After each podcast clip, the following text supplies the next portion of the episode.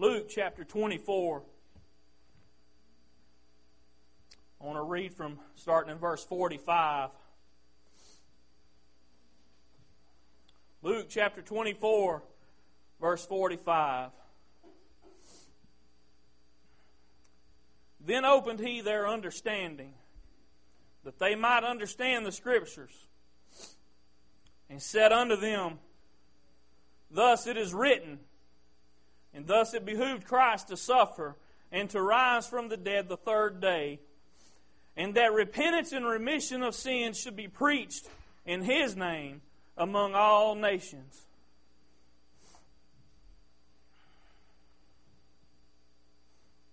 Hang on, I lost my place. That repentance and remissions of sins should be preached in his name among all nations, beginning at Jerusalem. And ye are witnesses of these things. And behold, I send the promise of my Father upon you. But tarry ye in the city of Jerusalem until ye be endued with power from on high. Tarry ye in the city of Jerusalem until ye be endued with power from on high. Does anybody know what the word tarry means? First thing that comes to everybody's mind is wait, right? And that's right. There's a, a little extra I want to add to it. And I was really comforted to know when I looked up this definition that what I was already thinking was already there. I didn't have to make it up. But it means to stay in expectation. It means to wait, but it means to wait with expectation. You know, somebody's not going to tell you to tarry if there ain't a reason to tarry, right? You're expecting something to happen. That's why you're waiting. Okay?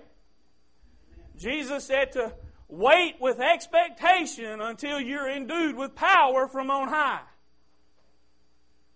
He told them to wait. Why did he tell them to wait? Till they receive power. See, he had already t- told them what they were to do. He had already commanded them with the Great Commission what they were to do go into all the world and preach the gospel.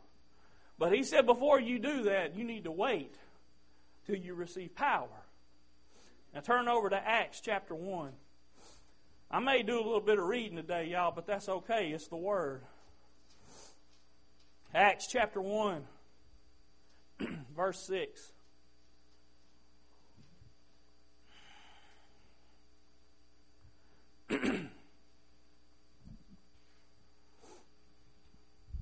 when they therefore were come together, they asked of him, saying, Lord, wilt thou at this time restore again the kingdom of Israel? Now let's put this in context. I want y'all to understand when this is occurring. I'm not through reading right there, but I want you to understand this. You see, there was a time that Jesus was crucified, and then on the third day he rose from the dead. And that was around when? Passover, right? Well, do y'all understand how long Jesus was on this earth after he rose from the dead? Have you ever really thought about that? You see, the day of Pentecost, Penta means five or fifty actually. The day of Pentecost was 50 days after Passover. And here we are at this point in time I'm reading to you right now. Jesus is still on this earth. This is, this is approximately 40 days after he rose from the dead. You know, it, helps you to understand that this wasn't a, a little 30 minute encounter with Jesus after he rose from the dead. He spent time with people. People saw him and held him and touched him. He was there with them 40 days. That's a long time. That's over a month. Let's continue on. Verse 7. And he said unto them, It is not for you to know the times or the seasons which the Father hath put in his own power But you shall receive power after that the Holy Ghost has come upon you. And you shall be witnesses unto me, both in Jerusalem and in all Judea and Samaria and unto the othermost parts of the earth. And when he had spoken these things, while they beheld, he was taken up, and a cloud received him out of their sight. So you see, he said, he's reminding them once again they're going to receive power. Now turn over to Acts chapter 2.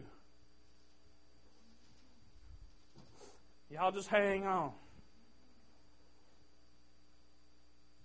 Starting in verse 1. and when the day of Pentecost was fully come, remember, this is 50 days after Passover, they were all with one accord in one place. How many of y'all know there's power when you're together in unity, praying? And when the and suddenly there came a sound from heaven as of a rushing mighty wind, and it filled all the house where they were sitting. And there appeared unto them cloven tongues like as of fire, and it sat upon each of them. And they were all filled with the Holy Ghost and began to speak with other tongues as the Spirit gave them utterance.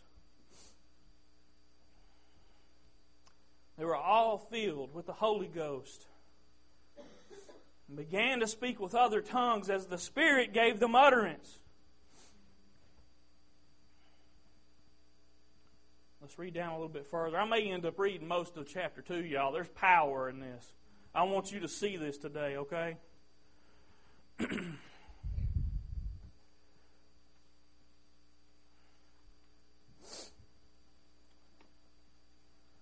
there were dwelling at Jerusalem Jews, devout men out of every nation under heaven.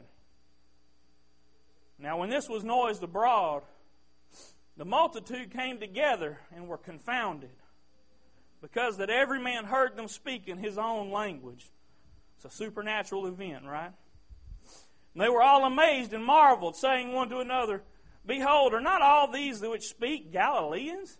Now, I want y'all to understand something about the people of this time. Most of these disciples, and I'm not saying all, most were not very well educated.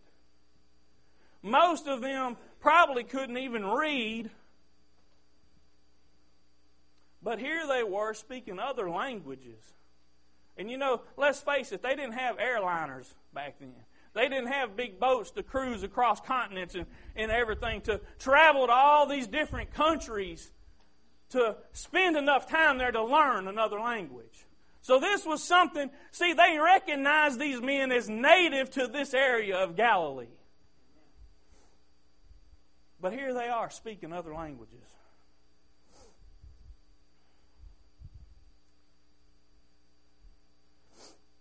And how hear we every man in our own tongue wherein we were born. And I'm going to skip reading the cities and everything here. Let's move on down to verse 12. And they were all amazed and were in doubt saying one to another, What meaneth this? Others mocking said, These men are all full of new wine. But Peter, y'all listen now. Peter standing up. You want to hear boldness? Just listen to Peter. Standing up with the eleven, lifted up his voice and said unto them, You men of Judea, and all ye that dwell at Jerusalem, be this known unto you, and hearken to my words. For these are not drunken as you suppose, seeing it is but the third hour of the day. But this is that which was spoken by the prophet Joel. Oh. And it shall come to pass in the last day, saith God, I will pour out my spirit upon all flesh. All. Did you see that? All. I will pour out my spirit upon all flesh. And your sons and your daughters shall prophesy. And your young men shall see visions, and your old men shall dream dreams. And on my servants and on my handmaidens I will pour out in those days of my spirit, and they shall prophesy. And I will show wonders in heaven above and signs in the earth beneath blood and fire and vapor of smoke. The sun shall be turned into darkness and the moon into blood before the great and notable day of the Lord. And it shall come to pass that whosoever shall call, whosoever. Remember a while ago we said all. Whosoever shall call on the name of the Lord shall be saved. And if you ever want to go reference that, that's from chapter 2 of 20 in verse 28 of Joel.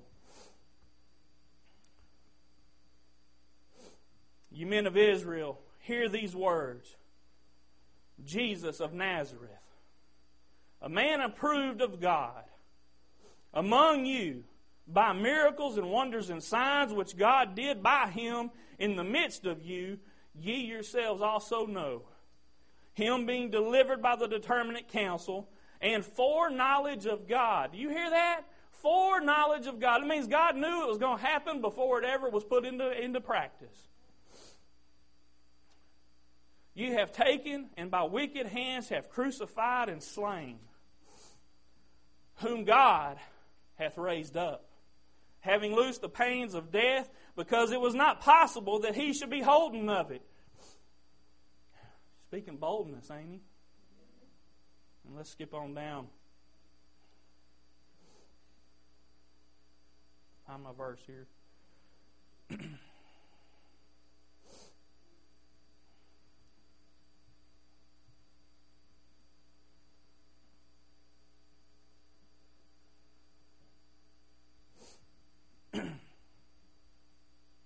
Verse 37. Now, when they heard this, they were pricked in their heart and said unto Peter and to the rest of the apostles, Men and brethren, what shall we do? Then Peter said unto them, and this is where I really want y'all to, to see what I'm talking about today, where I want to focus. Peter said unto them, Repent and be baptized, and every one of you in the name of Jesus Christ for the remissions of sins, and you shall receive the gift of the Holy Ghost. Now, I want you to make note of the order in which these things were done. And I'm going to dispel some myths to the best of my ability today. I want you to understand that, you know, there's some people that teach that when you are saved, you receive the Holy Ghost, and that's it. And you know what? I'm not going to argue that that point because they're right. You do receive the Holy Ghost when you're saved. He dwells within you. But I want you to understand what Peter was saying here. He said, Repent, salvation, be baptized, and then you'll receive the Holy Ghost. Now, he wasn't talking about what these people are talking about today. He's talking about a very separate and distinct event that would occur after you were saved and baptized. He's talking about the baptism of the Holy Ghost. He's talking about what these men and women encountered on the day of Pentecost. Endued with power. Endued with power from on high. The very thing they were sitting there waiting on See, they had already believed on Jesus. They had already been baptized. They were waiting on power. Now, last time I looked, all means all. And if you go on and read here, you'll see that this is a promise to all sons and daughters. You know what that tells me? All. See, you'll never look through the Bible and find a place where a prophet said, or a disciple or an apostle in the New Testament, you'll never find a place where they said, you know what, I remember the times that the Holy Ghost was moving, and man, it was sure awesome, and I just wish it would happen again. You know why they don't say that? Because it never ceased. Because there was never a point where they could say, I sure wish it was like it was. I sure wish God would pour His Spirit out again. You see, the last time I checked, God is a source that is inexhaustible. God is a provider from the greatness of things that we can't begin to imagine. And when He's begin to reveal Himself to us through the Holy Spirit, there wasn't going to come a time that there needed to be an end to it. Why am I telling you this today? Well, first of all, I want you to understand what the Word tells you and not what some man has decided. I want you to understand that because you were saved and baptized, that was not the end. There is something greater to be looking after, something greater to be longing for, something greater to be desiring. And that's the, the baptism of the Holy Spirit. It's nothing to be afraid of. In fact, you'll see that these men that were standing here watching all this weird stuff going on, seeing these people speaking languages they knew they didn't know, what did they say? What do we need to do? They were hungry for something, y'all. They didn't look at these men and say, I don't want no part of that. If you'll read on there in the end of Acts chapter 2, you'll see that there were over 3,000 souls added to the kingdom of God that day. That day alone, that event, over 3,000. That doesn't sound to me like there was a lot of people standing around snickering and laughing at what was going on and thinking, no, I don't want no part of that. I'm too scared. I'm, I'm nervous about what people are going to think about me. They're, they're just a bunch of foolish people because, see, they were in the presence of holy power. They were in a place where they felt the presence of God moving. And what did they say? What do we need to do? What do I need to do to get a hold of that? You see, there's a desire in these people to receive something greater than anything else they had seen before. And the problem today is there's so many imitations. There's so many imitations. And people look around and they say, Why do I need that when I can go to the store and buy it? Why do I need to waste my time trying to be pure and holy when all I've got to do is go drink a little or smoke a little why do I need to waste my time when I can live the way I want to live and do it this way and have a little temporary fix every now and then?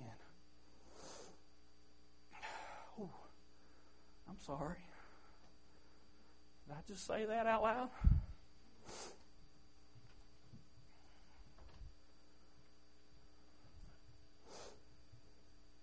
Look at verse 39. For the promise is unto you and to your children, and to all that are afar off, even as many as the Lord our God shall call. How many of y'all are called by God today? I don't see no hands. Y'all raise your hands. Are you called by God? What does that mean? What does it mean to be called? I'm, I, want, I want somebody to give me an answer. Somebody. What does it mean to be called by God? There's a whole lot of people raise their hands saying they was called. Now, don't nobody know what it means? I'm going to put you on the spot today. Yeah? Chosen? That's right.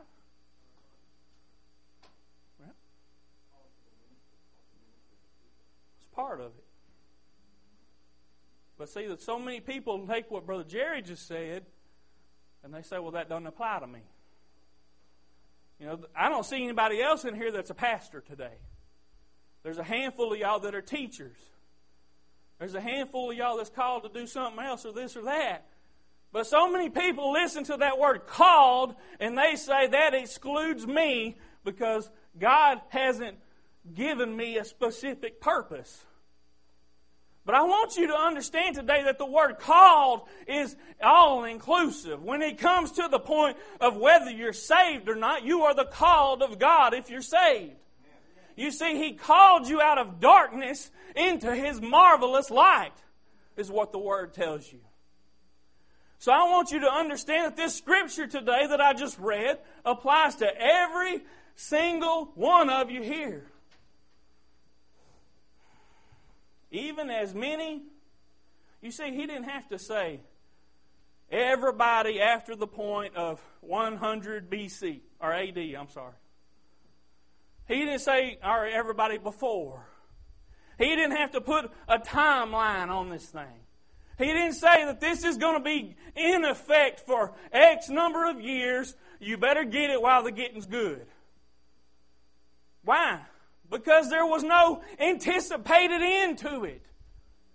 There was no reason why they should have to wonder when is this going to end because God doesn't give and take away like that. When He gives you something, the, the resource is inexhaustible.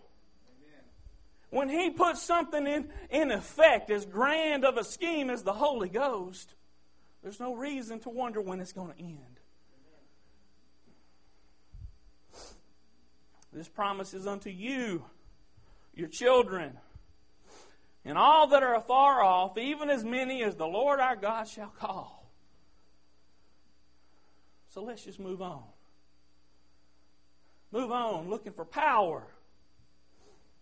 You see, these men were standing there and they said, What do we need to do? Because I need what you have. Peter stood up, y'all. Man, every time I read it, I just I feel I feel power because I know when he stood up and began to speak, y'all listen, this is a fisherman. This is a guy that makes his living fishing. And he stood up and spoke to all this, this, this group of people. I don't even know how many people was there. I know over 3,000 were saved. So there's no telling how many were there. And he stood up and said, listen to what I got to say. And he began to not only speak to them, but he began to remind them of what the scripture said. Because, see, they all knew it. They all knew what the, what the prophecy said in the Old Testament. They learned this stuff from the very tender ages that they could begin to understand. They began to be indoctrinated with what the Word of God said. So when he began to, to say that this is fulfilling what the prophet Joel said and begin to tell them this Word, and when he got done, he went on and he told them about David and how, how David prophesied of the same things and how David knew that there was going to come a time when he was going to be resurrected. David prophesied about Jesus coming and dying and, and being rose again. He told them about that. And when he was done, what did it say? It said they were pricked in their heart. Now, how did a fisherman a guy that probably couldn't even talk straight, probably illiterate. He definitely didn't have time to go sit down and prepare his notes and get the PA system just set just right. He just got up and started talking. How did this guy reach into the heart of over 3,000 and they received Jesus? The Holy Ghost the same way this little country boy can stand in front of you today and talk. And it don't happen every time. But every now and then you'll see somebody respond.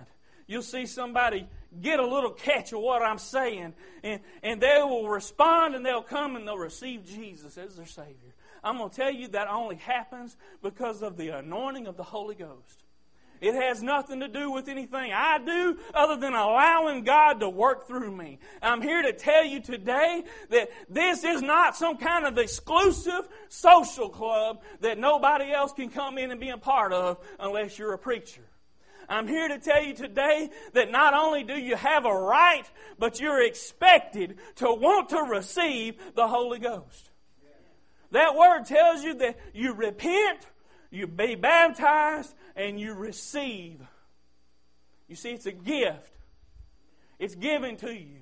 Now think about this, y'all. Just think this is on the simplest level. Anybody here understand this? If God, the creator of all heavens, the universe, everything that we know to be real and tangible in this world, wanted to give you a gift. Now listen, this is the perfect one the Holy One, totally pure and clean. There's no, there's no fault in Him. There's nothing wrong about him. Everything he, he does or speaks is truth. He wants to give you a gift. Why in the world would you want to reject it? Why in the world would you turn your back and say, I just don't really want that right now, God? That don't make any sense. To quote a movie, that don't make no sense. I don't know if y'all know it, but if you do, it's funny. Why would you reject it? Why would you even go to go as far as to maybe even make fun of people that have it? Why would you look down on it like it's something you don't really need, like it's a cancer, like it's some kind of thing that, that ought to be just, let's just don't even talk about it? That all ceased.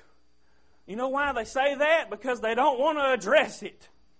They don't want to have to answer the question of why God would still be trying to do this today. Why He would still be trying to pour His Spirit out. See, when He begins to pour, He keeps pouring.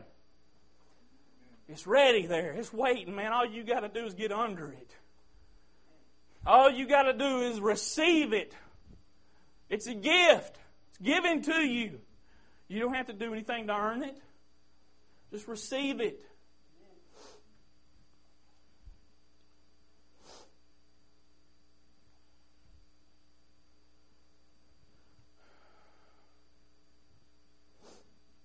There's a difference in the Holy Ghost dwelling in you and being baptized with it. Just like there's a difference in being in drinking water and being dunked in it. You know, I drink water all the time. In fact, if you talk to somebody that knows their science, we're made up of 70 something percent water. But that ain't the same thing as being dunked in water, is it? It's two totally different things, even though they contain two common pieces, me and water, they're not the same thing. So you see, being a spiritual person, walking and living in the Spirit, I'm made up of the Spirit, ain't I? You see, the Word tells you that, that you're a new creation. That the old man has passed away. Behold, all things become new. That new thing is a spiritual person, a spiritual birth. You're born again in the Spirit. You're made up of the Spirit. But that's not the same thing as being covered up in the Spirit, being dunked in the Spirit, is it? You see, they're the same. It's, an, it's a good analogy. You can see the connection there. I'm here to tell you today, y'all. You ever wonder why you just can't seem to break through? Why you just can't seem to get past your own shortcomings and really reach out and do something great for God? You ever wonder why you can't? Lack of power. Just like Jesus told those disciples, he said, tarry, wait with great expectation, I would venture to say, until you receive power from on high. See, there's a whole lot of people. Y'all know how, some of you may have done the math. Do y'all understand how long they tarried in Jerusalem from the last time Jesus told them to wait when he ascended? If you do the math real quick, you'll see it's about 10 days. 10 days. And I'm going to guarantee you 95% of you here don't want to wait 10 minutes down here at the altar. You know how I know that? Because I've been one of them. You get down here, you spend a little time praying, you say, Man, my knees sure are getting tired. And you kind of look around, everybody's going back to their seat, and you say, I guess it's time to go back to my seat.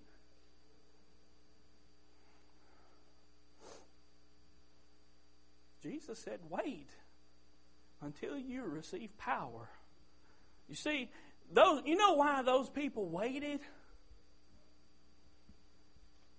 Anybody have an idea why they waited? Because they wanted to receive power. Not only did they want to receive power, but they wanted to do what God had told them to do. They wanted that more than anything else. That's why they were sitting there waiting. They were praying of one mind, of one accord, praying for the same thing. God, send us power. God, let us do what you called us to do. God, whatever we, what do we need to do? Just like those men said that were pricked in their heart. What do we need to do? And they said, God, I'm staying right here. See, Jesus didn't tell them, go and wait until the day of Pentecost.